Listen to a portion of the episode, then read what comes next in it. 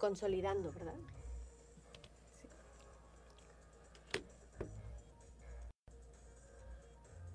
Siete de la mañana con 40 minutos, ya son las 7 de la mañana con 40 minutos y tenemos aquí en cabina a la doctora Vanessa Aide Ramírez Vázquez. Ella nos va a hablar sobre las redes sociales y la vida cotidiana. Buenos días, doctora. Buenos días, Francis. Muchas gracias por la invitación a su espacio radiofónico. Doctora, pues que nos comente sobre pues este tema de las redes sociales que, bueno, ya eh, muchos jóvenes y algunos adultos también, pues eh, estamos, se nos puede ir todo el día metidos ahí en redes sociales. ¿Cómo ha cambiado pues este tema a la, sociedad, a las personas y si esto lo, se han apropiado de ellas para hacer pues tareas cotidianas, no solamente pues para estar ahí viendo pegados al teléfono. Sí, bueno, eh, ya es un hecho que en general el desarrollo de las tecnologías de comunicación e información pues son eh, parte esencial de nuestra vida en la sociedad. Y pues las redes sociales digitales eh, han constituido, son solo un ámbito de lo mucho que puede ser Internet y que eh, han ido evolucionando a eh, formas de uso muy diversas que eh, permiten que extendamos nuestras actividades cotidianas a estos entornos digitales y que pues hacen que evolucionen esas actividades que vamos haciendo y trasciendan de otra manera para nosotros en nuestro estilo de vida. Entonces, bueno, en ese sentido me gustaría eh, ubicar un pequeño contexto de eh, los cibernautas mexicanos, ¿no? Eh, el, bueno, ya se, ya se acerca el Día Internacional del Internet, que es el 17 de mayo. Entonces, bueno, el año pasado se publicaron algunos datos precisamente de qué pasa en México con esto.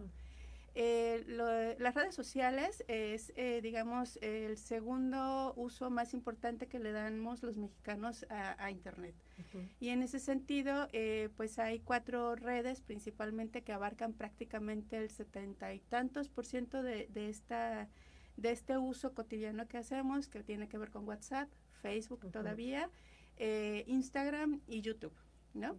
Entonces ahí podemos encontrar pues una diversidad de posibilidades en términos de cómo socializamos nosotros, cómo consumimos información y eh, hasta cierto punto cómo hacemos también o producimos cosas que dan cuenta también de nuestra manera de entender la realidad en la vida cotidiana.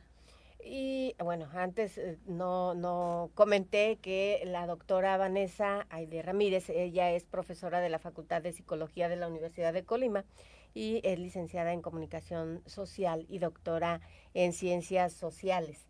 Eh, se me pasó ese dato ah, importante, bueno, para saber pues de que por qué nos está hablando de este tema de las redes sociales y el internet. Eh, esta, el internet pudiera cambiar o las redes sociales pudieran cambiar conductas de pues de adultos, adolescentes y niños bueno, eh, la tecnología por sí misma no lo hace. Tiene que ver mucho cómo eh, las vamos incorporando a nuestras eh, dinámicas y a, nuestras, a nuestros espacios como tal, ¿no?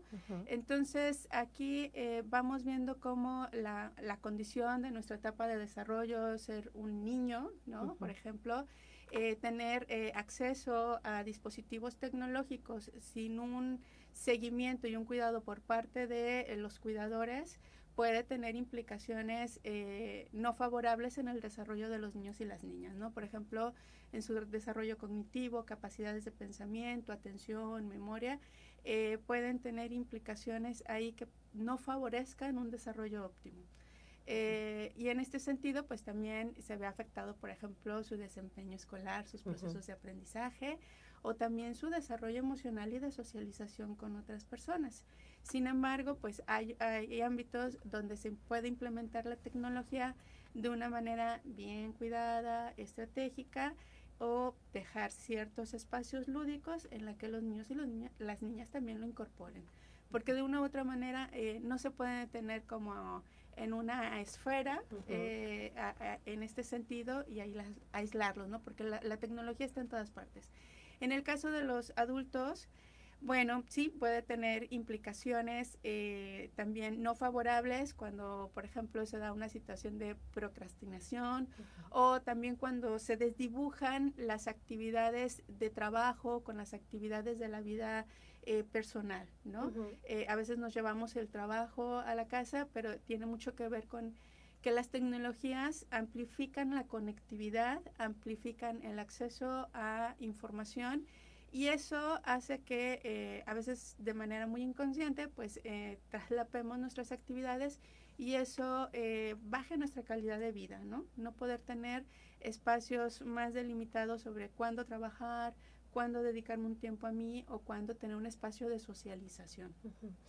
Y pues muchas personas, y bueno, ya se ha hablado de que muchas personas que hacen uso de Internet y sobre todo en las redes sociales, mostramos o muestran una vida diferente en, las redes sociales que la realidad. Esto eh, tiene algo que ver con alguna situación emocional o algo que la persona traiga. Bueno, aquí es eh, ver que es parte de lo que ha, digamos, los formatos de, las redes sociales, por así decirlo, cada tipo de, plataforma tiene herramientas y tiene formatos específicos que cumplen con objetivos de cómo eh, producir contenidos e interactuar dentro de cada una de estas redes, ¿no?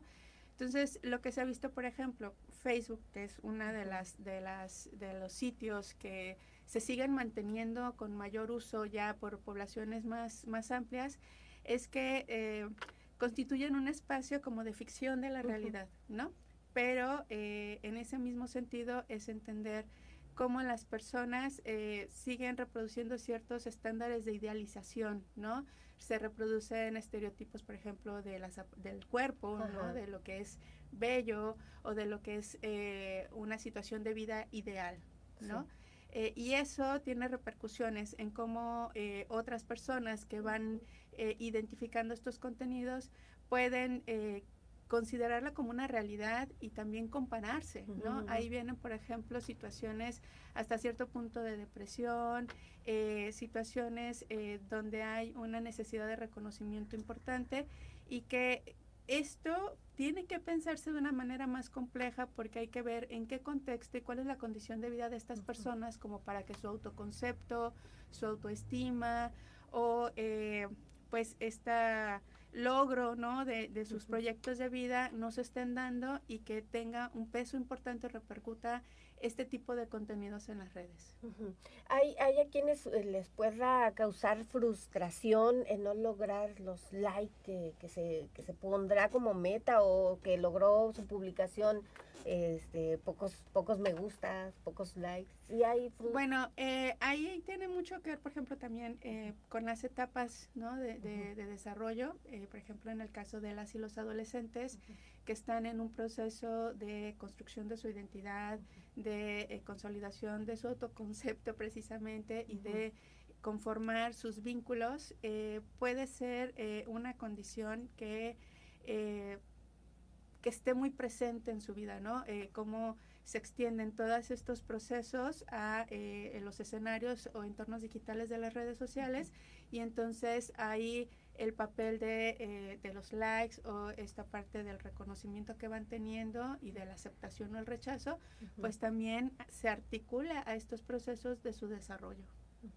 Las redes, podría considerarse que las redes sociales, pues son una consolidación de la comunicación, eh, no eh, necesariamente presencial, más bien no con el contacto físico.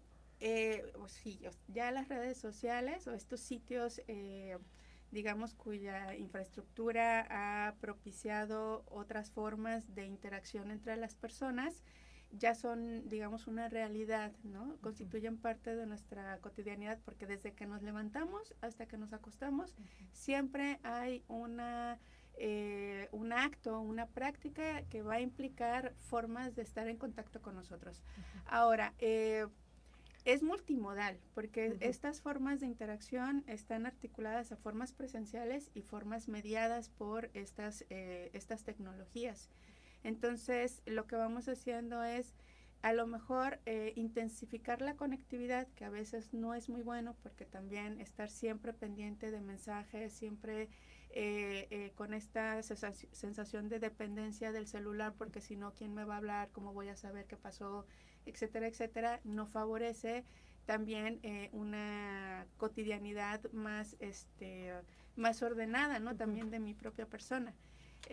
pero de que se han vuelto indispensables, eh, sí, porque ahí nos organizamos en grupos, ¿no? Los papás o en el trabajo, porque ahí eh, también ya se ejercen formas de negocios, de eh, prácticas de comercio, ¿no?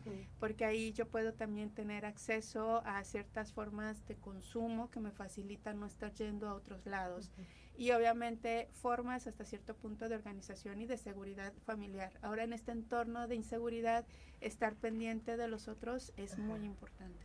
Es cierto. Vamos a una pausa, nos quedamos en redes, aquí conversando con la doctora Aide. Eh, ella es pues maestra de la Facultad de Psicología de la Universidad de Colima. Nos quedamos en redes, doctora, pues entonces pues no tiene sabemos, no tiene todo, todo bueno, pero tampoco tiene todo malo, ¿verdad? Aquí lo, lo ideal sería, ¿qué sería pues lo ideal para aprovechar positivamente pues esta conexión a través de las redes sociales que si bien eh, facilita la comunicación entre personas ausentes o, o, no necesariamente con un contacto físico, pero también en ocasiones obstaculiza la comunicación con quien está presente, ¿no? Porque muchas veces, y se ha visto en restaurantes, está la familia o están los amigos y nadie está hablando entre ellos, todos están con el celular. Así es. Entonces también este creo que pudiera obstaculizar la comunicación ya de manera presencial. Sí, sí, totalmente de acuerdo. Es decir, es una de las, digamos, eh, puntos que pues se ponen a discusión y también que hay que seguir eh, observando, analizando eh, cómo se traslapan las formas de comunicación y por lo tanto eh, se desdibujan también estas formas de las relaciones en, en, lo presencial y en lo, en lo digital y también nos distrae. ¿No? Nos distrae realmente de estar en el momento presente con quien estemos o con la tarea que tenemos que realizar. Aquí eh, tendría que haber, bueno, hay quienes hablan de algo que se llama ayuno digital, que no sé si siempre sea lo, más pertinente, pero es como establecer eh, de una manera más consciente ciertos periodos, ¿no? De soltar este tipo de dispositivos y de tratar de reformularse el estar aquí y ahora, pues con quien se deba o estar uno solo. Eh, en este sentido, es eh, importante también favorecer, por ejemplo, en el caso de los niños y los adolescentes, dentro de las más familias, hacer más consciente y que también los padres eh, asumamos más responsabilidad en cómo dar seguimiento y cuidar estas relaciones de los eh, menores con la tecnología. En el trabajo, pues es buscar una estructura más organizada, desde también quienes son eh, las figuras de autoridad, respetar los tiempos de trabajo y los tiempos que, eh, en que pues, la gente está fuera, ¿no? Eh, y otros aspectos que tienen que ver más a nivel personal, por ejemplo, este asunto de cómo buscamos gratificaciones fáciles que son muy accesibles a través de la tecnología cuando no logramos terminar o consolidar ciertos proyectos o eh, nos vemos limitado con eh, ciertos eh, aspectos personales, ¿no? Entonces, son procesos que se deben de trabajar, en los cuales yo creo que es hacer mucho más consciente y establecer formas más racionales de cómo nos vinculamos con la tecnología. Y bueno, pues entonces eso sería la clave, ¿no? Establecer periodos. ¿Estamos al, al aire? Ah, ok. este, eh, bueno, ya estamos al aire, no, no me di cuenta a qué hora, este, pero bueno, eh, lo importante es eso, entonces establecer la sugerencia es establecer periodos, horarios o tiempos en los que, bueno, si, se, si nos permitamos entrar a redes sociales o este, checar el Face. El Facebook. Sí, sí, sí, o sea, eh, momentos muy estratégicos, ¿no? Pero siempre a partir de cuál es mi propósito, mi objetivo de eh, lo que tengo que lograr en el día, de cómo quiero eh, también sentirme a nivel personal, ¿no? Primero es como volver a uno mismo, eh, aclararse uno sus propósitos del día a día y también de ahí, bueno, cómo voy a ir eh, integrando las tecnologías o el uso también de estas de estas prácticas en los sitios de redes sociales que me permita lograr lo que realmente queremos, ¿no? Y también con los que cuidamos. Sí, porque incluso te absorben, ¿verdad? A veces eh, mete uno a alguna red social, por ejemplo Facebook o Instagram, y sin darte cuenta ya pasó una hora que estás ahí sin hacer nada. Es para, para mí en este caso es como tiempo muerto, ¿no? O sea, estar checando. Para otros, seguramente, pues, que buscan algo en específico. Yo en ocasiones cuando me meto, pues es nomás a checar, ¿no? A checar que sin, sin tener un, un objetivo específico. Para quienes tengan un objetivo específico, pues no será tiempo muerto, pero este, para quienes no sea así, pues sí, le puedes dedicar. Cuando menos acuerdas, ya te llevaste una hora ahí sin darte cuenta. Sí, este, digamos que no siempre tiene que ser uno tan estricto con los tiempos, pero sí hacerlo más consciente, porque si eso se repite de manera más constante, quiere decir que estamos, eh, digamos, sustituyendo actividades que a lo mejor podrían ser más redituables para nosotras, nosotros en, en algún sentido, eh, y, y, que a final de cuentas sí, es tiempo muerto, ¿no? Sí, pues muchísimas gracias, doctora, es la doctora Vanessa, por compartir con nosotros eh, pues este tema de internet y las redes sociales y cómo pues se pueden aprovechar mejor. Eh, es la doctora Vanessa Aide Ramírez Vázquez, ella es profesora de la Facultad de Psicología de la Universidad de Colima y es licenciada en Comunicación Social y doctora en Ciencias Sociales. Es investigadora también, tiene sus, tiene algunas líneas de investigación sí, también, bueno, las que eh, trabaja actualmente. Mi formación he estado, bueno, ha sido parte de lo que me ha permitido incorporarme también a la Facultad de Psicología, mi, mi experiencia en términos de investigación más de corte cualitativo y con el uso de tecnologías. Pues muchísimas gracias, doctora. Gracias a ustedes.